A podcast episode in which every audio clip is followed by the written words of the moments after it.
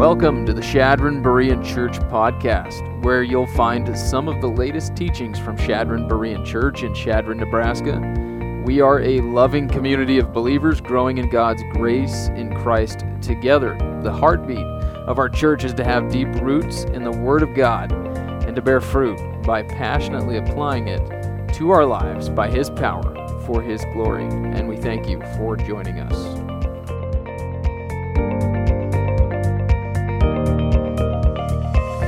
David Ben-Gurion, Israel's first prime minister, once said that in Israel, in order to be a realist, you must believe in miracles. In order to be a realist, you must believe in miracles. And he said this because, as we've talked about last week, there's no human explanation for the way that Israel has been preserved over the last 2,000 years with all of the opposition, the persecution, the attempted genocide that they faced, and not to mention not just surviving it, but actually being reestablished and flourishing in the land again, and being even not just internationally recognized, but actually being a global leader in many areas of life, of science and farming and just a lot of different things. They are, I can't remember the percentage, 22% of, I think it is, Nobel Prizes go to Jewish people. I mean, it's an amazing thing. No other people in the history of the world have done that. And the restoration, though, that we've seen already is not complete, and neither are the miracles. Scripture points to a fuller future restoration of ethnic national Israel.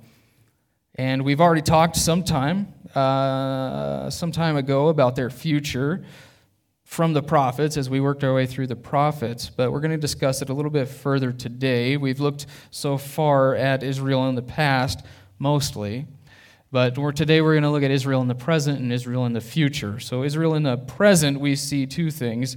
That, number one, God is active today, preserving and protecting the Jewish people.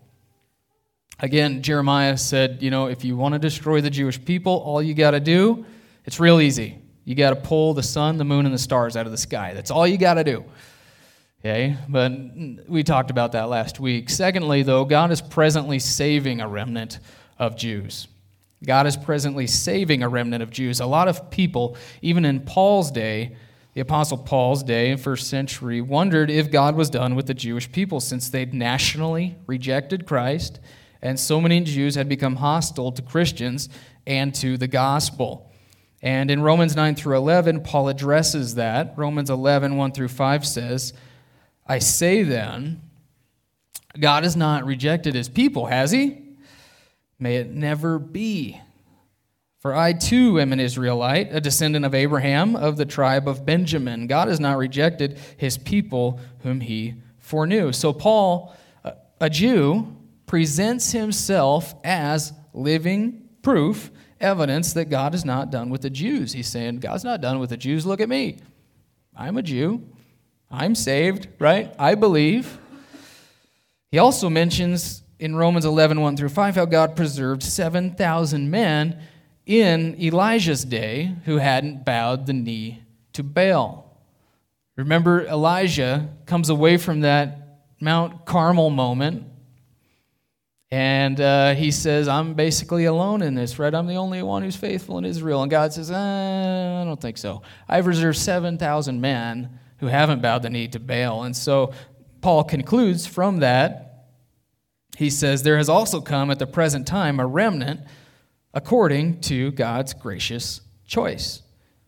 So the majority are hardened to the gospel, but a remnant are coming to know Christ, and they always have been.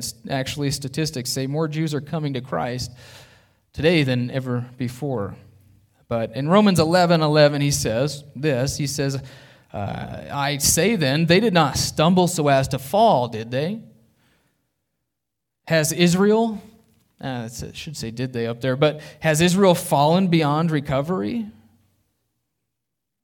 He says, meganointa, again, may it never be. That's the strongest negation in Greek. That's Paul's way of saying, no way, Jose.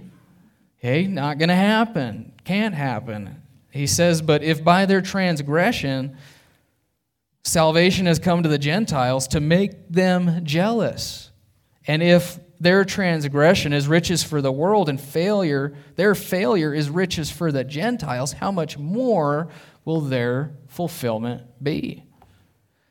If their rejection is reconciliation for the world, what will their acceptance be but life from the dead? When I read that, every time I read it, I can't help but think of Ezekiel's vision of the Valley of Dry Bones. And if you did your homework this week, you know what I'm talking about. He's talking about a national regeneration followed by a spiritual regeneration of the house of Israel. The exiled house of Israel coming back together in the last days as a nation and experiencing regeneration and entrance into the new covenant. And Paul speaks of their fulfillment. He speaks of their acceptance in Romans 11. And so basically the point is they've stumbled, but not in a way that is impossible to rectify. They haven't stumbled so hard that they can't get back up.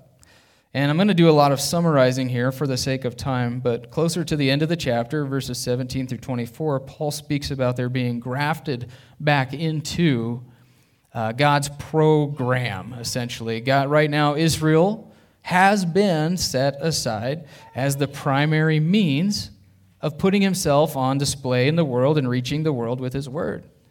The church is primarily being used today, mostly Gentiles, right? But that place of blessing that we have right now is not, number one, it's not complete. Number two, it's not permanent.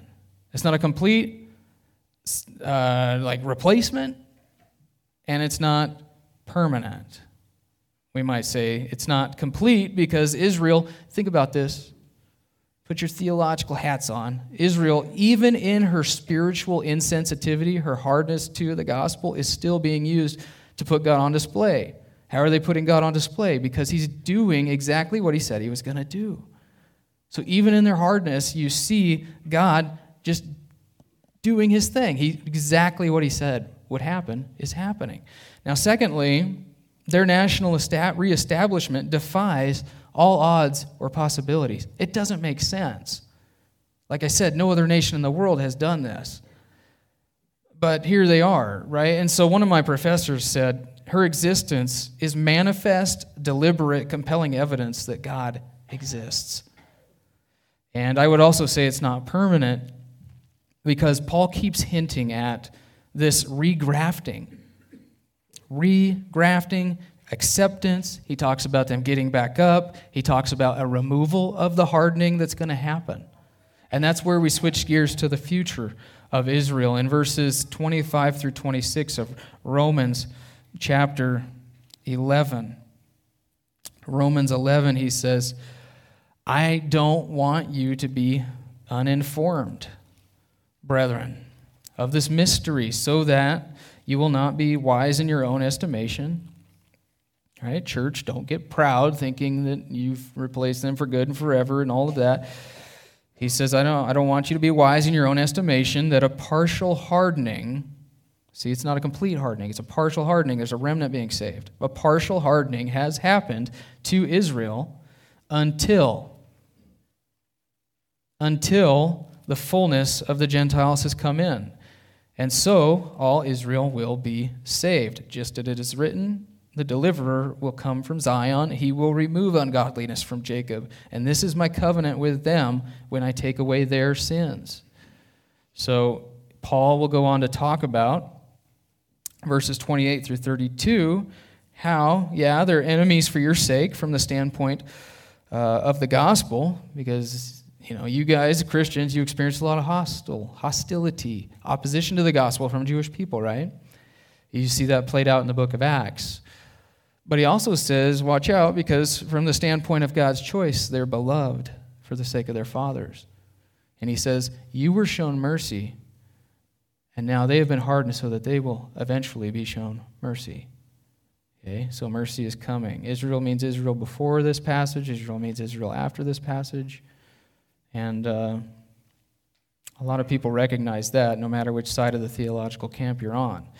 But Paul mentions this mystery here. What's the mystery? That the Gentiles could be saved is not the mystery. Gentiles could be saved in the Old Testament. You ever read Jonah? Right. Ninevites. Those awful Ninevites, right? So that's not the mystery. That Israel would be regathered and experience a spiritual regeneration wasn't a mystery either. Those are both painstakingly made clear in the Old Testament. I think what's mysterious, even surprising, in the Apostle Paul's day is that their acceptance would come after a time period of great Gentile salvation while Israel's hardened. So they didn't see that coming. I don't think anybody saw this Jewish national rejection of Christ coming, or the church age that we're living in as it is. I don't think people saw that, and that's the mystery, that there was going to be a great period of Gentile salvation before that regeneration of Israel would happen. So rather than at the first coming, it happens at a second coming. They totally missed, a lot of them, that first coming of the suffering Messiah. So at the present time, God's primarily using the Gentiles, us, and we shouldn't get proud as to think that we deserve this or that God's done with Israel. Their hardening against the Messiah is partial because God's saving a remnant now, and it's temporary. It's a partial hardening and that has come until the fullness of the Gentiles has come in. So Paul quotes Isaiah 59:20 here, this whole talk about all Israel being saved at the second coming, the whole house of Israel, or all Israel. And this is an Old Testament expectation. You need to know this. This is... I don't know, maybe one of the sins of our day is just the neglect of the Old Testament prophets. And I ain't pointing fingers because they're hard. There's a lot of it there. So, but we would do well to pay attention to the Old Testament prophets. And because they talk about this idea that there's going to be a great salvation of Jews when the Messiah comes to establish his kingdom on earth. You find this in Ezekiel 20:40, 37:11, 39:25. Just to name a few, this language about all Israel, Ezekiel 20. We'll read a couple of passages here. He says, "As I live, declares the Lord God, surely with a..." Yeah, you might need to get your bifocals on or your binoculars for this. But "with a mighty hand and with an outstretched arm and with wrath poured out, I shall be king over you. I will bring you out from the peoples, gather you from the lands where you are scattered, with a mighty hand and an outstretched arm, and with wrath poured out. I will bring you into the wilderness of the peoples, and there I will enter into judgment with you face to face. I will make you pass under the rod." So there's a winnowing that takes place. "And I will bring you into the bond of the covenant. And I will purge the rebels and those who transgress against me. Latter days type of stuff. Later you will surely listen to me. And my holy name you will profane no longer. There the whole house of Israel, all of them, will serve me in the land." Ezekiel 39:25-29 says that after this great Gog and Magog war, that war of the end times, where nations gather against Israel to destroy them. This is what it says right at the end of this war. It says, "Now I will restore the fortunes of Jacob and have mercy on the whole house of Israel, and I will be jealous for my holy name.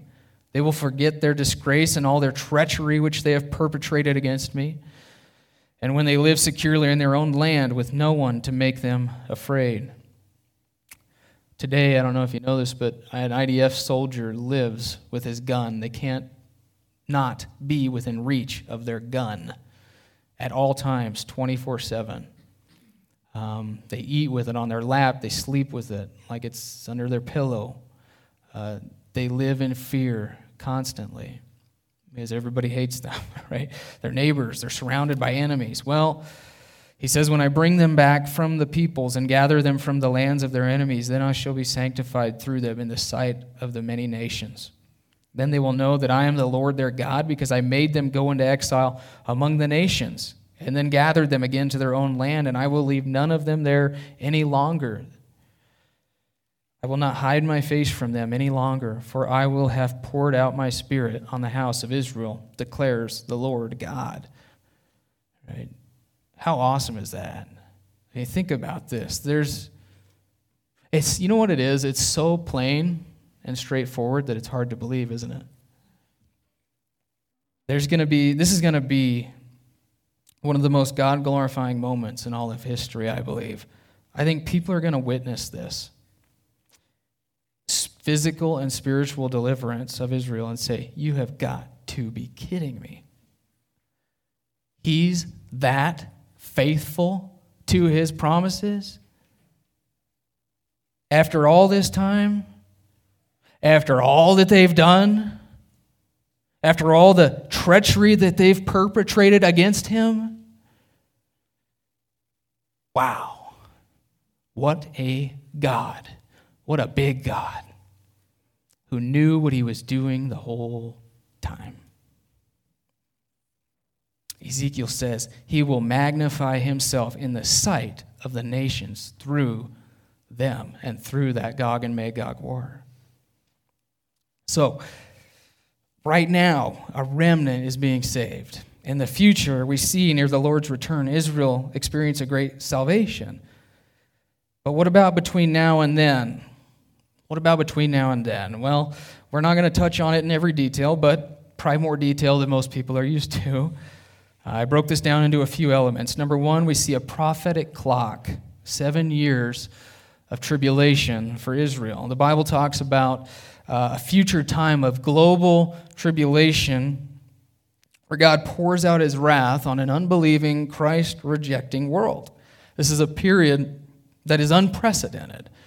And the prophets spoke about it. The New Testament talks about it. Revelation 6 through 19 is all about this time period. Wrath being poured out.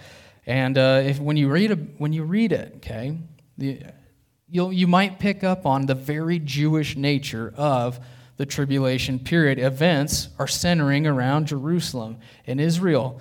Again, you have 144,000 Jews who get saved at the beginning of the tribulation period.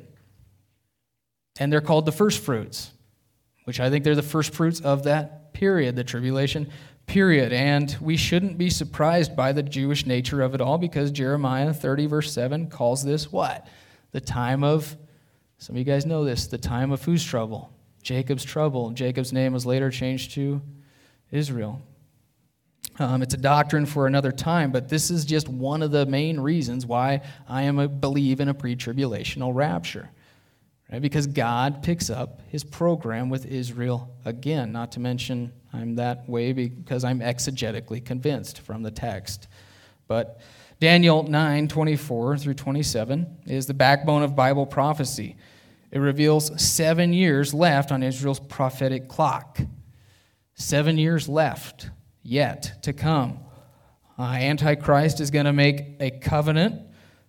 This global world leader is going to rise, and he is going to make a covenant with the Jewish people for 7 years. The Jews are going to rebuild the temple and get it running again, start offering sacrifices again. And this is what the Jews have longed for, right? Since AD 70, when the temple was destroyed. They want to build their temple again, and they can't, because you've got that Dome of the Rock sitting, that mosque, sitting right where they need to build the temple. And they just can't make that move politically right now, right? And so I think this global, satanically inspired end times ruler is very likely the one who's going to allow the Jews to rebuild their temple. He's going to pretend to be their hero. He's the one who's going to bring peace to the Middle East, finally. And interestingly, there's a group in Israel today called the Temple Institute, who are just waiting for the word. They're just waiting for the go-ahead to build the temple. They have the menorah. They have the priestly garments. They've got the blueprints. They're just waiting for someone to come along and say, okay, you can rebuild that temple. The Temple Institute has this on their website. The Temple Institute is dedicated to all aspects of the divine commandment for Israel to build a house for God's presence, the holy temple, on Mount Moriah in Jerusalem. That's the spot. Our goal is firstly to restore temple consciousness and reactivate these forgotten commandments. We hope that by doing our part, we can participate in the process that will lead to the Holy Temple becoming a reality once more. If 1/3 of all the Torah's commandments center on the temple, it would seem that biblical observance in the temple's absence is but a skeleton of what God had intended it to be. So, I think that's fascinating when it comes to Bible prophecy. And the reality is, with modern construction, boy, that they can get that steel building up in a hurry, right? No, it's not going to be a steel building, but they can get that thing up and going in no time. I just throw it out there because it's interesting. But secondly, letter B, Antichrist breaks his covenant with Israel halfway through the 7 years. In the middle of the time period, 3.5 years, you see it in Revelation, there's talk about 1,290 days, 3.5 years. He's going to break his covenant and desecrate the temple by demanding worship of himself in it. He claims to be God, demands worship of himself in this Jewish temple that he allowed them to build. And so you see he had an ulterior motive the whole time. But Matthew 24:15 and 2 Thessalonians 2 talk about this.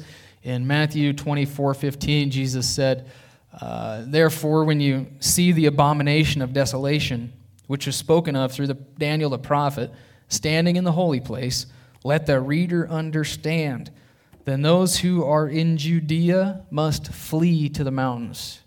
Get out of Dodge, basically. For then there will be great tribulation, such as not occurred since the beginning of the world until now, nor ever will. So halfway through the tribulation, things escalate rapidly, especially for the Jews, whom Antichrist is seeking to destroy. And this is going to be deja vu all over for them, because in 167 BC, during the days of the Second Temple, Antiochus Epiphanes IV, a Greek ruler whose name means God manifest, Epiphanes, manifest, he came and set up an altar to Zeus in their temple. And he sacrificed a pig on the altar. That's a big no-no. He slaughtered a number of Jews, sold them into slavery, and forbid Jewish practices like circumcision. And this is when you see the Maccabees rise up and revolt against this Gentile power. And according to Jesus, Antiochus was just a precursor of the ultimate abomination of desolation to come, of the Antichrist who's going to come. 2 Thessalonians 2 says that the Antichrist is the man of lawlessness, the son of destruction, who opposes and exalts himself above every so-called God or object of worship, so that he takes his seat in the temple of God, displaying himself to be God. So in Christ it says, if you finish out the rest of that passage, it says Christ is going to come at his second coming, and without so much as lifting a finger, he will destroy this satanic ruler, global ruler. That's how intimidated you have to be by the Antichrist. God can destroy him with a word of his mouth, kind of thing. So let's remember who's in control here, right? I want to remind us that at this point that none of these prophecies, and we're going to look at more, none of these prophecies, I'm just saying, make any sense. They don't make any sense if you, number one, don't have a straightforward, literal, non-allegorizing, non-spiritualizing hermeneutic or method of interpretation. They don't make sense if you try to fit them into the here and now and the first coming, and that's what a lot of guys try to do. But secondly, it doesn't make any sense, these prophecies, without, secondly, a restored national Israel on the land, and including a temple. So that's part of the relevance of the modern state of Israel. Things seem to be heading that way. And letter C is that we're going to see increasing anti-Semitism, and I might even add to that anti-Zionism. One of the main purposes for the tribulation period is to bring Israel to her knees in repentance so that she looks to Christ to save her. And much of this is going to come through persecution. The tribulation is like a terrible kindness designed to return their hearts to the Lord. He works that way, doesn't he? Sometimes in our lives. Some of you guys came to Christ because of some sort of terrible kindness in your life. It was cancer, it was a divorce, it was something awful in your life, a time of loneliness where you said, Lord, I need you. Okay? And that's what prompted you to return to him with a contrite heart and shedding of tears, I hope. You know, that's what's going to happen to Israel during this time. When plainly understood, understanding the scriptures, they're going to face unprecedented persecution. Zechariah 13, verses 8 through 9, says that 2/3 of the Jews will perish during this period. At least think about that. So during the Holocaust, 2/3 of European Jews perished. We're talking about a global perishing here, if that's what Zechariah is saying. Revelation 12 talks about how Satan, who realizes he's running out of time, halfway through the tribulation period is going to turn his aggression against that woman Israel. That breaks the covenant type of thing, and Israel's going to flee to the wilderness, just like Jesus said. And they're going to have a place prepared by God in the wilderness where she's going to be nourished for 1,260 days. So this is getting into some finer details, but there's more than a handful of texts that talk about Israel being saved in the wilderness, conveying the idea they fled Jerusalem, they fled Judea, and they're in the desert south and east of Israel. You've got Isaiah 19:1, Ezekiel 25:31, Hosea 6:1. There's these references in your notes. I just want to read a few of them, though, or reference a few of them. Ezekiel 20. Verse 35, we already read it, said, I will come face to face with you in the wilderness. With Israel in the wilderness, they're going to come face to face with him. Jeremiah 31:2 says, the people who survived the sword found grace in the wilderness.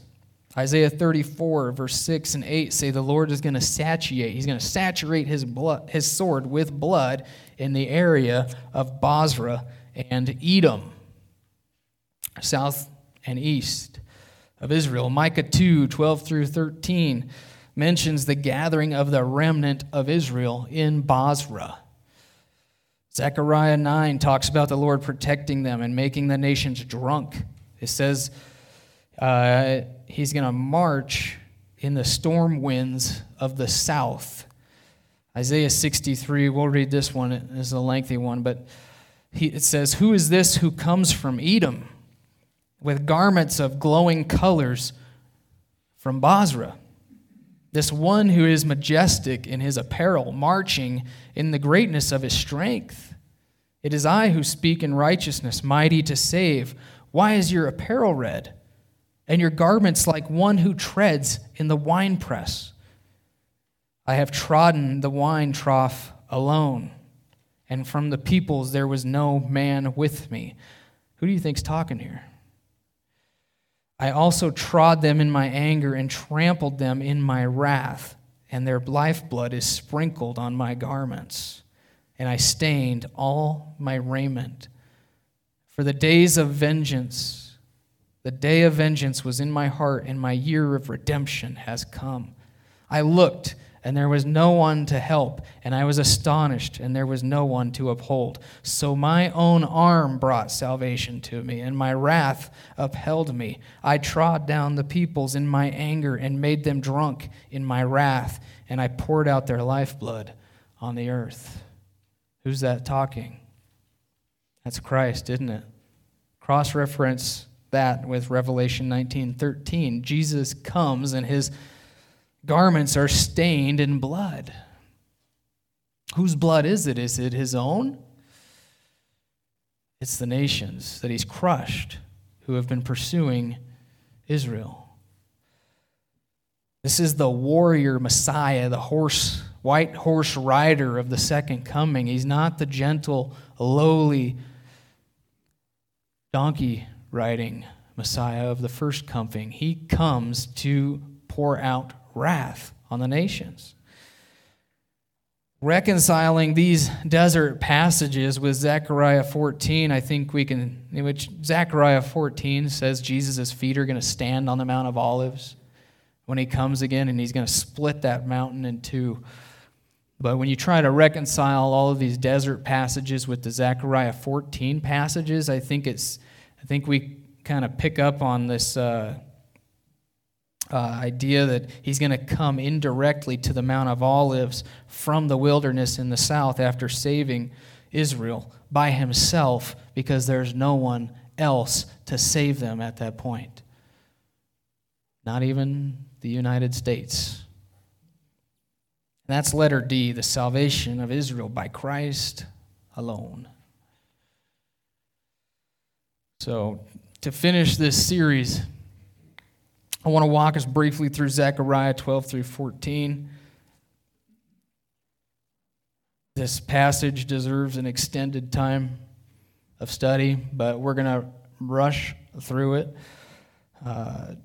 Someone once said, don't announce your eschatology until you take into consideration Zechariah 12 through 14, because it's so detailed that you can't to interpret it any other way is playing loose with the Word of God.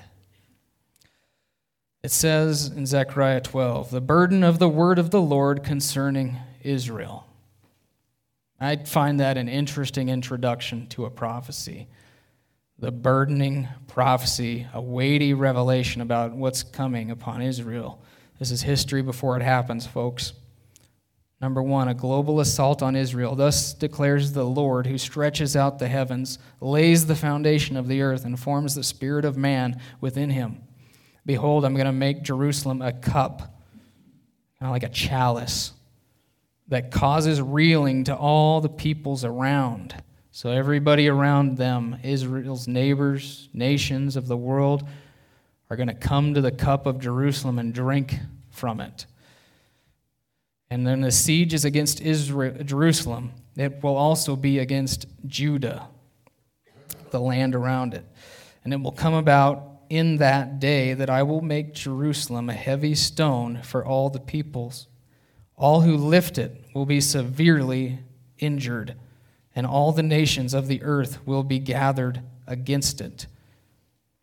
In that day, declares the Lord.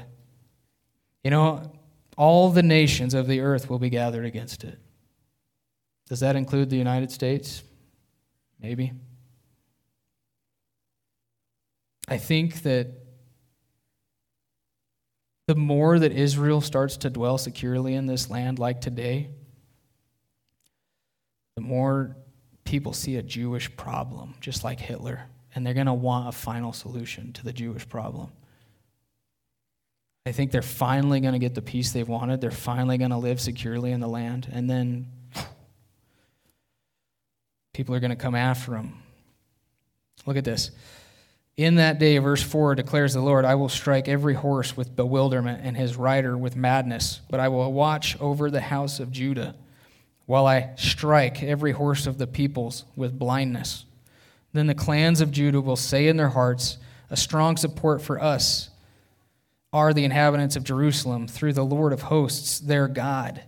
In that day I will make the clans of Judah like a firepot among pieces of wood and a flaming torch among sheaves, so they will consume on the right hand and on the left all the surrounding peoples, while the inhabitants of Jerusalem again dwell on their own sites in Jerusalem. And so you see a global force coming, turning against Israel to attack them and wipe out its inhabitants.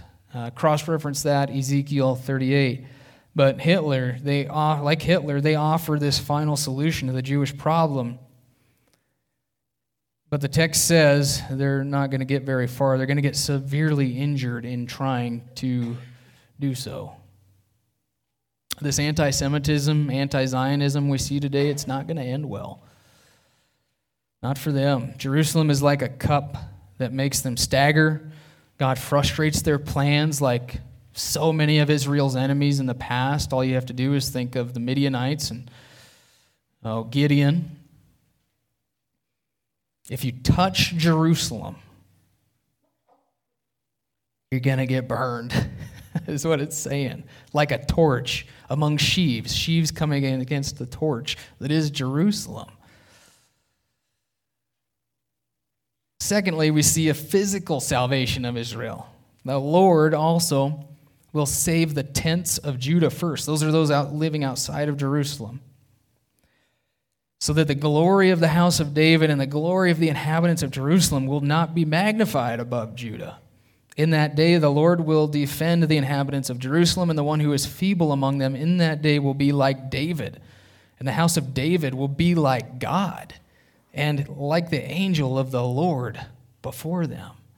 So basically, God's going to deliver the small and the great in the land and in the city, and no one can say that they did it by their own power because they didn't. They realize at that point, when surrounded by the nations, and the army of the United Nations, we might say, with Antichrist at the head, that they are completely dependent upon God. And they turn to him, and God empowers them to fight like King David against Goliath. They're like the power of God upon their enemies, and God himself will defend the inhabitants of Jerusalem. The reference to the angel of the Lord there may very well be a reference to Christ, who is actively involved. And we see, number three, the spiritual salvation of Israel. So they experience a double deliverance, both physical and spiritual. Verse 9 says, "In that day I will set about to destroy all the nations that come against Jerusalem. I will pour out on the house of David and on the inhabitants of Jerusalem the spirit of grace and of supplication, so that they will look on me whom they have pierced." Isaiah 53, right? "And they will mourn for him as one mourns for an only son, and they will weep bitterly over him like the bitter weeping over a firstborn." You guys remember when we were in Matthew 23 and Jesus said, "You, Israel, won't see me again until you, Israel, say, 'Blessed is he who comes in the name of the Lord.'" There's that until element there. Well, here it is. They finally welcome Jesus as their Messiah. They're forced from the position that they're in to come to him for help. And today, a lot of people don't think much of the modern state of Israel because they are mostly, for theological reasons too, but one of the reasons is because they're a secular state. Many of the Jews are secular. You know, they're not in many ways any better in the United States and the culture that they have. But if these prophecies are true, and when plainly understood, it's significant in that they must be back in the land to experience these events. When will these things take place? We don't know. And I hope I'm never one to set dates. And I hope you aren't either. But in my mind, when you look at the modern state of Israel and you look at the things that have to take place, you've got to be thinking these things could take place at any moment. It's like the stage is set. And maybe it's a sign of the times, that the time's drawing near. And the attacks on Israel, like we saw back in October 7th, 2023, are just a precursor of all of this, which is to come. You see the attitude there, right? Today, we don't see the Antichrist. But the spirit of the Antichrist is clearly there. Okay, today, we don't see the nations coming against Jerusalem, but we still see nations, neighbors coming against Jerusalem. You might not see the ultimate matter, but you see the precursors of it. Now, if anything, what's going on over there and what we see ought to keep us sensitive. It ought to keep us on our toes looking for our Savior to come. Amen? I have a Bible teacher who said, since he could come at any time, We need to be ready at all times and be about his business and advancing the gospel. Amen. Verse 11 continues, Zechariah verse 11, where are we at, chapter 12 still, verse 11. In that day there will be great mourning in Jerusalem, like the mourning of Hadidramon in the plains of Megiddo, and the land will mourn, every family by itself, the family of the house of David by itself, and their wives by themselves, the family of the house of Nathan by itself, and their wives by themselves, the family of the house of Levi by itself. You ever meet anybody with the last name Levi? Levi? See that connection there? There's priestly blood out there still. The family of the house of Levi by itself, and their wives by themselves, the family of the Shimeites by itself, and their wives by themselves, all the families that remain, every family by itself, and their wives by themselves. And in that day a fountain will be opened for the house of David and for the inhabitants of Jerusalem, for sin and for impurity. So that was a lot, right?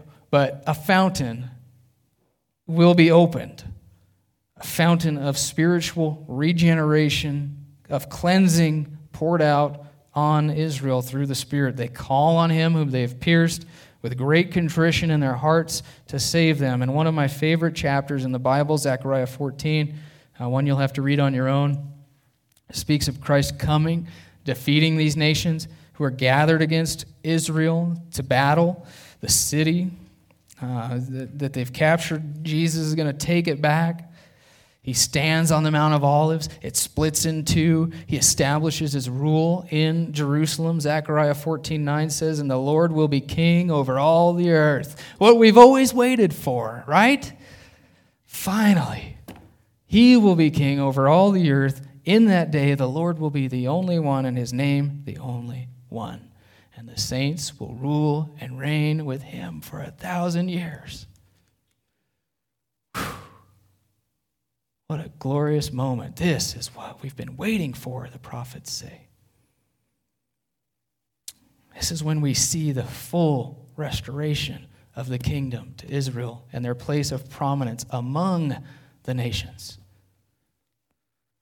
The land of Israel, Zechariah 14:10 through 11, is raised up and it's transformed. The nations who attacked Jerusalem are judged with plague and panic. The nations who don't go up from year to year to worship Christ during this age to come, it says, will, as a form of punishment, experience a lack of rain. Egypt is mentioned in particular. So Israel's secure, never to be uprooted again, and the nations, get this, the nations, not just individuals among the nations, but the nations are blessed alongside Israel. Assyria, Israel, Egypt, there's a highway there. And they're all considered children of the king, essentially. But Ezekiel 40 through 48 speaks of a future temple in incredible detail with a new worship calendar. The Dead Sea comes to life. People are fishing in the Dead Sea on the northwest banks of the Dead Sea. And there's an allotment for the tribes in the land. In the first exile, you'll remember God's Shekinah glory departing the temple. Do you remember when we talked about that? Ezekiel 9, 10, and 11. Ezekiel 43 and 44 say that the glory returns at this time, after all this has taken place in the millennial temple, after Christ's return. So Jerusalem's no longer trampled underfoot. The times of the Gentiles have been fulfilled, right? The kingdom's restored. Christ fulfills everything. Not just through his first coming, but also through his second coming. This is what we're waiting for. And then you've got to think of our ultimate hope. What's our ultimate hope? To live with God forever in our presence on a new heaven and a new earth someday. That's the ultimate hope. But in conclusion to this series, what are we to say? I think we can conclude that Israel's story is also our story. Israel's not perfect, are they? They never have been. not even since the Exodus. They've stumbled and fumbled more times than we can count. In fact, we scratch our heads thinking, why in the world did he choose them? And they scratch their head thinking, I wish I wouldn't have been chosen because of what they've been through. But, you know, so do you and I sometimes feel the same way. None of us are perfect. None of us have arrived. We're all prone to leave the God that we love. But just like Israel, a bellwether of God's faithfulness, God is covenantly faithful to us as well, showing us mercy, showing us grace, even when we don't deserve it. And none of us deserve it. And at the end of the day, we stand assured that he doesn't leave us, he doesn't forsake us, and that he always keeps his promises.